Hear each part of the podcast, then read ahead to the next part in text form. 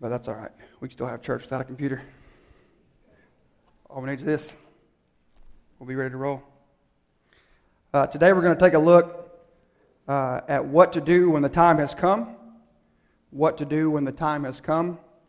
That will be uh, in Joshua chapter 1. As book tries to get that pulled up, uh, I ask you a question. Have you heard of the uh, revolution of 1800? Revolution of 1800. Mr. Hissom, you're barred from answering, but has anyone else heard of the Revolution of 1800? It's a fairly important event in U.S. history. Uh, it's often overlooked. Uh, no doubt you've heard about the American Revolution or the War for Independence. That was 1776 to 1781. And you've surely heard of the War of 1812 with Britain, or as I like to call it, the War for Independence Part 2. That's the one uh, that a history teacher from Arkansas wrote a song about. That's probably how you know about that war. You've probably heard of in 1814, we took a little trip along with Colonel Jackson down the mighty Mississippi. You've heard of that. I know Mr. Hissom. Mr. Hissom, will you stand up and sing a few bars of that for us, please?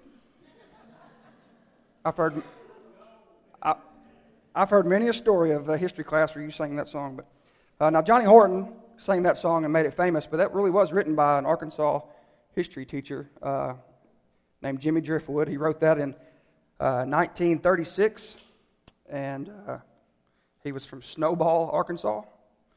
And but Johnny Horton made it famous. But he wrote that just for his students to remember that. But anyway, back to the Revolution of 1800. What was it? What was the Revolution of 1800? We have to understand that in the 1790s, things were kind of tense, uh, politically speaking very tense politically speaking. So the Federalist Party, uh, they had the claim to the first two presidents of the United States. Uh, and the forming during the 90s, 1790s Republican Party, not to be confused with today's Republican Party, same name, different thing. Uh, these two disagreed in fundamental principle on the direction of our newly formed country. And we won't go into a lot of detail, but suffice it to say, going into the election of 1800, the two main candidate, candidates, which were Thomas Jefferson and John Adams, who was the incumbent, um, feared that if the one or the if the other one won, then it would be the ruin, the absolute ruin of the newly formed country. It would ruin the nation. So the Federalists they said that Jefferson was an unchristian deist whose sympathies with the French Revolution would bring similar bloodshed and chaos to the United States.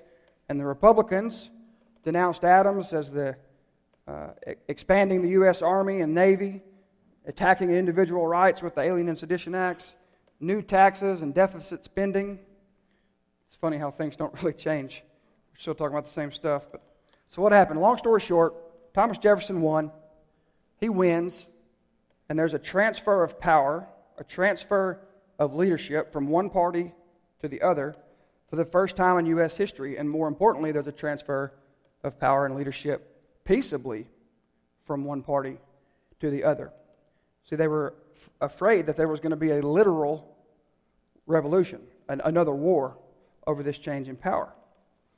And it changes, and in, in Jefferson's inaugural address, he famously states, We are all Republicans, we are all Federalists, calls for unity, and the revolution, the physical revolution doesn't happen, but it's called the revolution of 1800 because of that changing of power. So, what's the point, and how does that relate to us today and our scripture focus for today? Well, simply put it, a change in leadership can be scary. A change in leadership can be difficult.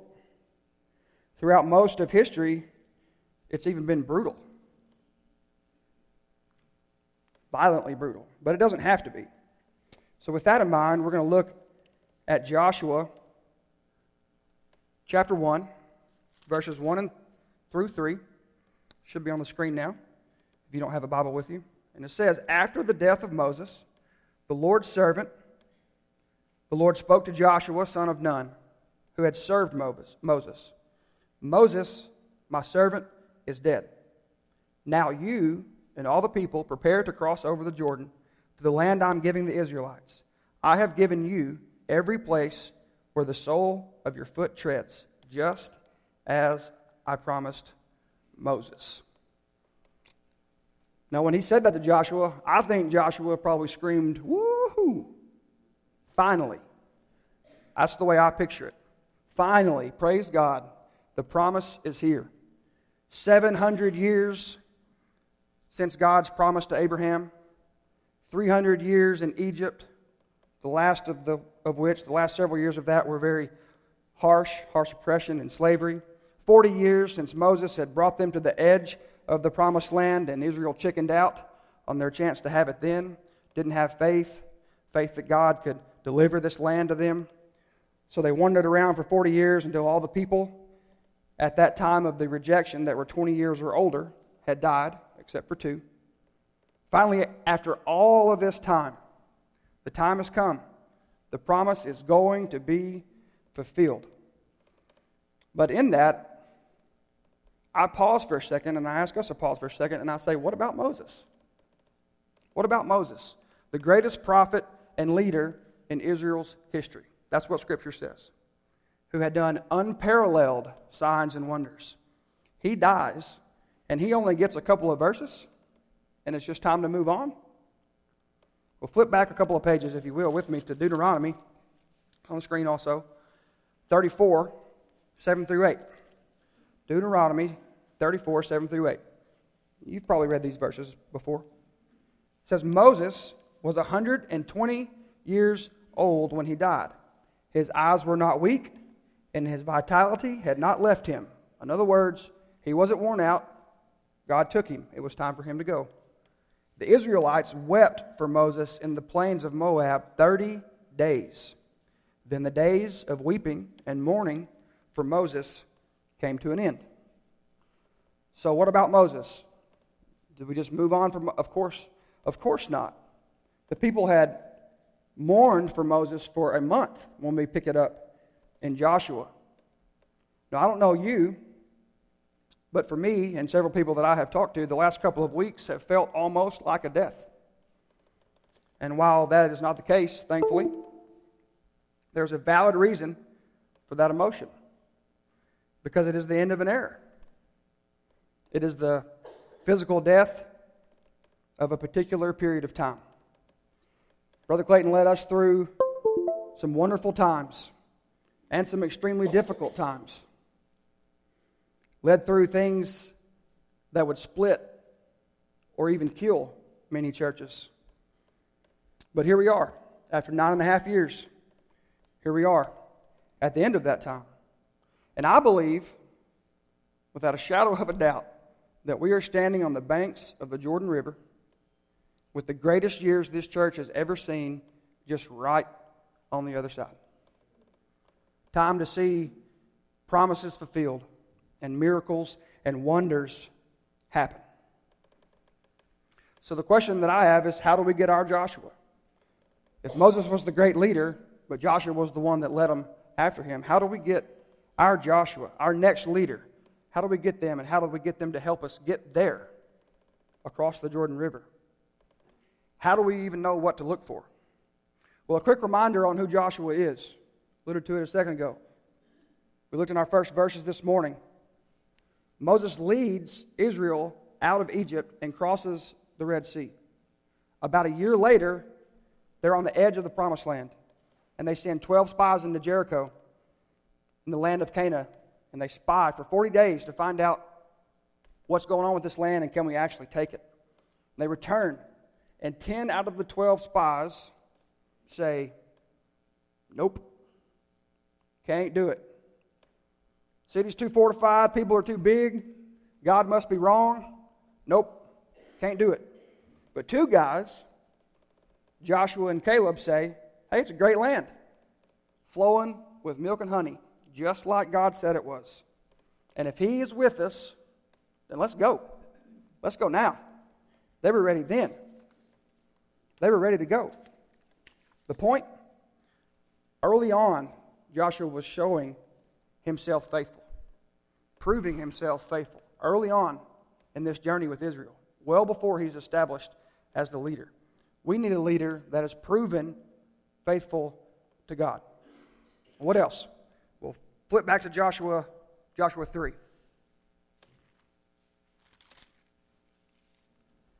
Joshua chapter 3, verses 7 and 8 says, The Lord spoke to Joshua, Today I will begin to exalt you in the sight of all Israel, so they will know that I will be with you just as I was with Moses. Command the priests carrying the Ark of the Covenant, when you reach the edge of the waters, stand in the Jordan. And then flip and then go over to verse 15. Now the Jordan overflows its banks throughout the harvest season. In other words, there's a lot of water going right now through this river. But as soon as the priests carrying the ark reached the Jordan, their feet touched the water at its edge, and the water flowing downstream stood still, rising up in a mass that extended as far as Adam, a city next to Zarethan.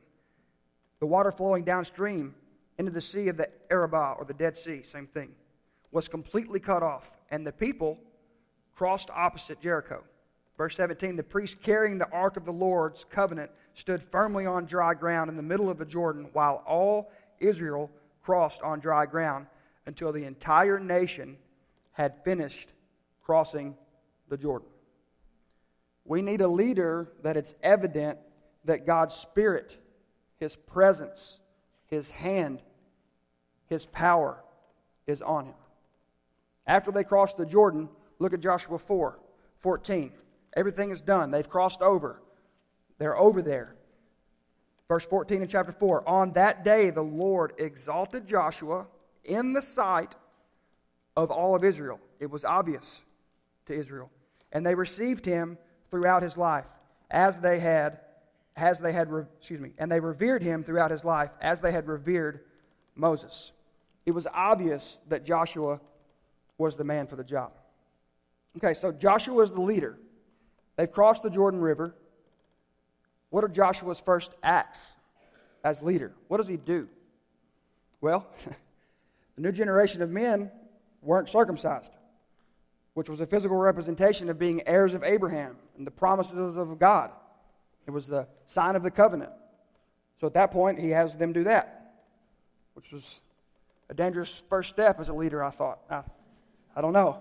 I, I assume there was a few objections to that. I, I, I just, maybe I'm wrong, but I would say that some people had a little bit of trouble with that.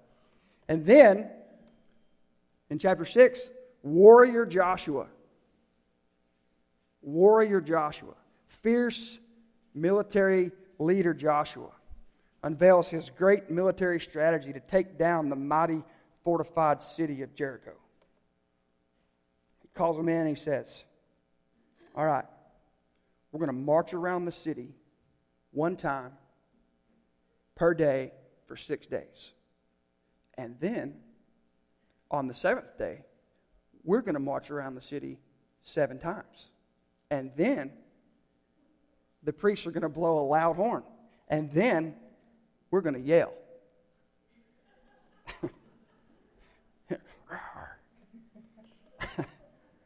I mean, have you ever stopped and thought about that? I mean, Joshua was known to be a warrior, and this was his plan. This is what he tells, tells Israel. He's leading them, he tells them this first thing. So sometimes when the leader has a word from God, the leader leads in a way that's not real logical to our minds. Sometimes it doesn't make sense. But you know that story. You've heard that story about Jericho. You know what happened. It worked. It worked. You've sang songs about it. I've sang songs about it. The walls came tumbling down. And they went on to a great victory. But they were ready. They were ready when Joshua told them to do this crazy thing. They were ready. And we need to be ready. Look back at Joshua chapter 1, verse 12. Now, these people that we're about to look at are the people, the clans that already had their land, inheritance. Moses had already given it to them. So they don't have any real need or motivation to follow Joshua, follow Joshua into battle, other than to just be obedient to God. So that's where Josh, that's who Joshua was talking to when he's talking here. And let's see what do they say to Joshua. Joshua verse 12, chapter 1, verse 12. Joshua said to the Reubenites, the Gadites, and half the tribe of Manasseh, Remember what Moses, the Lord's servant, commanded you when he said, The Lord your God will give you rest, and he will give you this land. Your wives, young children, livestock may remain in the land Moses gave you on the, this side of the Jordan But your fighting men must cross over into battle formation ahead of your brothers and help them until the Lord gives your brothers rest, as he has given you and they to possess the land the Lord your God is giving them. You may then return to the land of your inheritance and take possession of what Moses, the Lord's servant, gave you on the east side of the Jordan. What do they say? They answered, verse 16, Joshua, everything you have commanded us, we will do. And everywhere you send us, we will go. We will obey you, just as we obeyed Moses in everything. And may the Lord your God be with you, as he was with Moses. Anyone who rebels against your order and does not obey your words and all that you command him will be put to death. And above all, Joshua, be strong and courageous. That's only in these first few chapters about a thousand times, reminding Joshua to be strong and courageous. So, what do they say? They say, hey, we're ready. We're ready. Let's go, Joshua. Let's do it. Let's go now. They were ready. And we need to be ready. What do we need to do to be ready? We need to be right with God. We need to attract His presence. We need to stay far from the things that grieve His Spirit. We need to attract God's presence and power by living out by living out our desire for him and our dependence upon him. It's been a heck of a day with technology, guys. I'm not going to lie.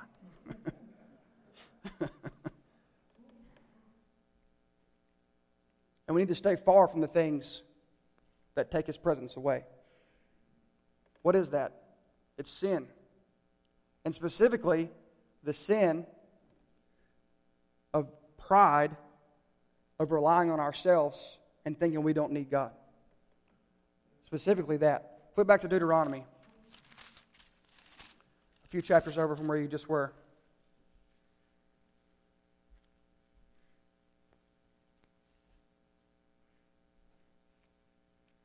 Chapter 31.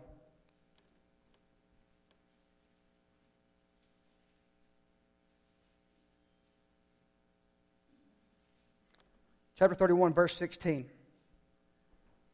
The Lord said to Moses, You are about to rest with your fathers, and the people will soon commit adultery with the foreign gods of the land they are entering.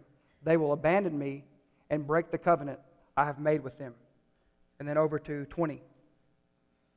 Same chapter. When I bring them into the land I swore to give their fathers, a land flowing with milk and honey, they will eat their fill and prosper they will turn to other gods and worship them, despising me and breaking my covenant.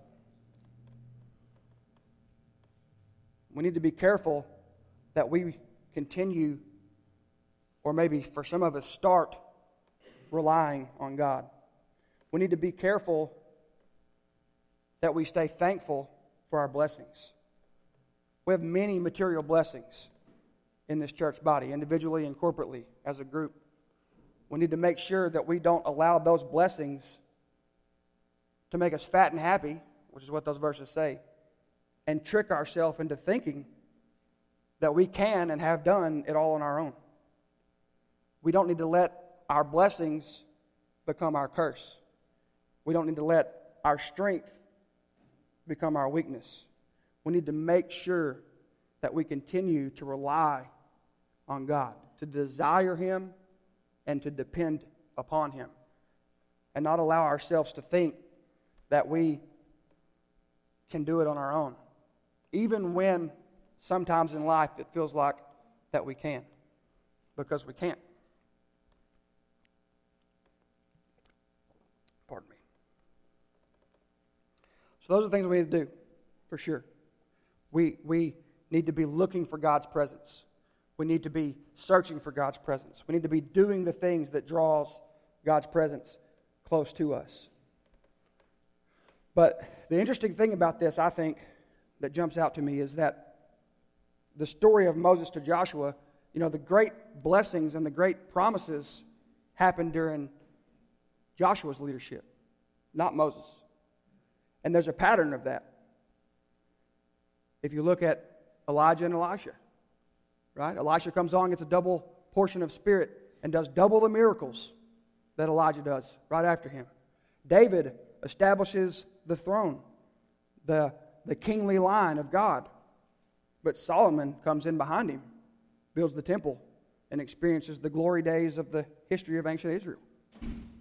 Even John the Baptist came before Jesus and prepared the way. Lots of times it seems like a great leader prepares, and then the next leader comes in and God blesses at that time. And that's why I am very confident and very optimistic for the future of our church. I think that's exactly where we are. We've had a great leader, a friend, a close friend, a mentor, a pastor, a Bible teacher. Many of us would say the greatest Bible teacher we've ever been around. Things have been prepared, and we're standing right there on the edge of the Jordan River. We're right there. But Moses is dead. And Joshua, it's your time. The mourning is over. Time to go forward. My blessings are there. They're not there. My promises are there. They're not there. Your best days are this way, forward, not that way. We're going to continue to move forward. That's what God told Joshua and the people of Israel. And that's what he shows time and time throughout history, time and time throughout his word. And I really believe that's where we are. We're right there. We're on the edge. We're ready. And then if you flip over in Joshua to, I believe, chapter 24.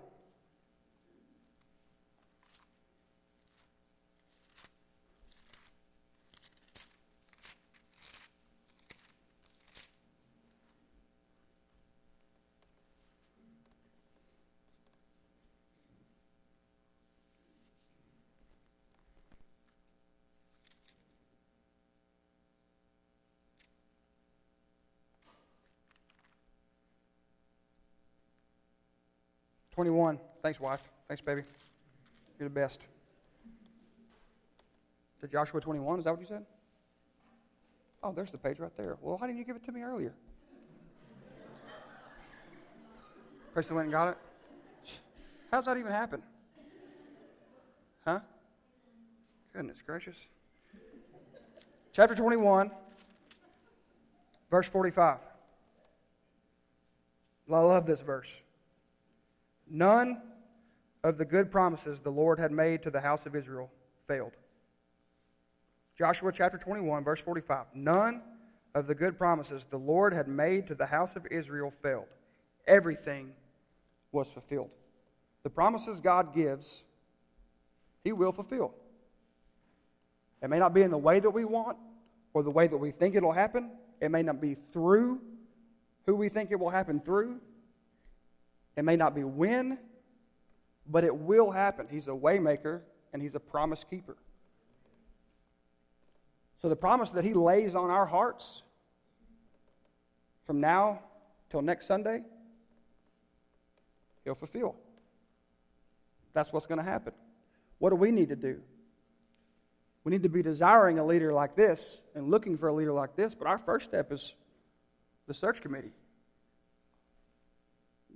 Going to cast votes next week, and your, your vote should be for people that have been proven faithful to God who have a desire for God, who show a dependence on God. If we're going to elect people to find a leader that does that, then we better be electing people that are already doing that. So be mindful of the vote you cast next week. Be, more importantly, prayerful of the vote you cast next week. And let's make sure that we get the five people to find the next man that God wants. And let's make sure that we're finding somebody that is faithful to God, that has a word from God. And when that person speaks to us and shares that word with us, let's make sure we're ready to receive it and to do it, whatever it is. Let's not be the 10 chickens. Let's be the two guys that said, let's go. Let's do it now. Wherever it is. Wherever you send me, I'll go. Whatever you tell me to do, I'll do when God gives us the word, let's be those type of people. Let's be those type of followers. And then let's make sure our heart is prepared for whoever that is, whether it's a week or a month or however long. Many of you have been through this before. In general, it's not a quick process, but sometimes it is. Who knows how long it's going to take? God does, we don't. But let's make sure we're ready. How can we be ready as a church? How can we be as healthy as we possibly can be? What do we need to do to attract God's presence, to attract His power? What do we need to do? That's an individual thing for you. But it may be forgiveness. You may just need to go forgive somebody that you've been holding a grudge against for a month or two decades. Or your grandma held a grudge against them two generations ago, and you're still holding it.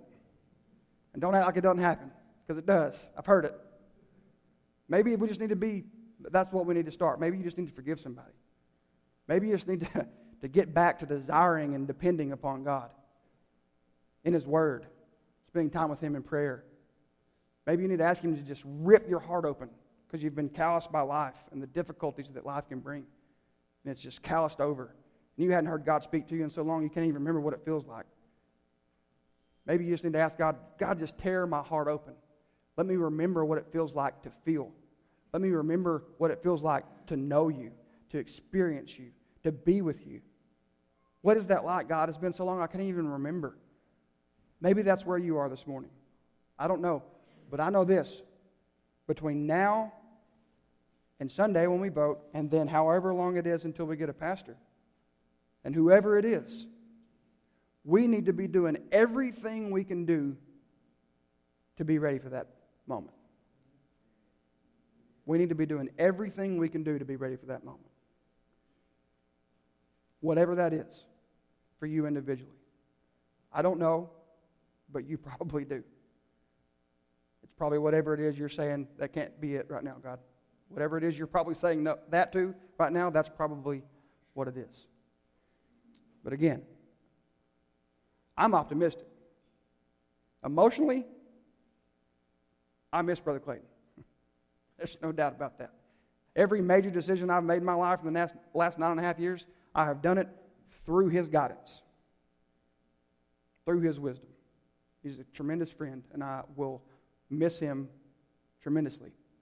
But at the same time, I am so optimistic at the chance for us to be a church that is right here, standing on the edge of the Jordan, about to have for them a 700 year promise fulfilled. We're right here about to have that promise fulfilled. The greatest times are before us. How do we know? Because God's still working which means there's got to be good things ahead. His goodness hadn't ever failed, and it's not going to start now. So I'm looking forward to it. I'm tremendously excited about it. But at the same time, I'm very aware personally that I need to be doing individually what helps us corporately as a group be ready for that time. And I pray that each and every one of us are doing the same thing. That we are preparing individually so that when the time comes for God to call us into action, we're ready as a church body. We're ready to, to, to get after it. The big people in Jericho, I don't care. The high walls don't bother me. Why? Because if God is with us, that's what Joshua said. If God's with us, then let's go. And that's, that's my word for us today. If God's with us, let's go. Let's do it and let's get it done. We're going to have a quick time. Sandra's going to play. If there's something that you need to deal with today, don't walk out of here and forget what it was. Do it, do it now. Deal with it now. If you need to come and pray, then come and pray. Um, and then I will close out the, the invitation time in prayer. Um, as always, we are here for one reason and one reason only, and through one thing, because Jesus allowed us to be here. Jesus shed his blood and saved us.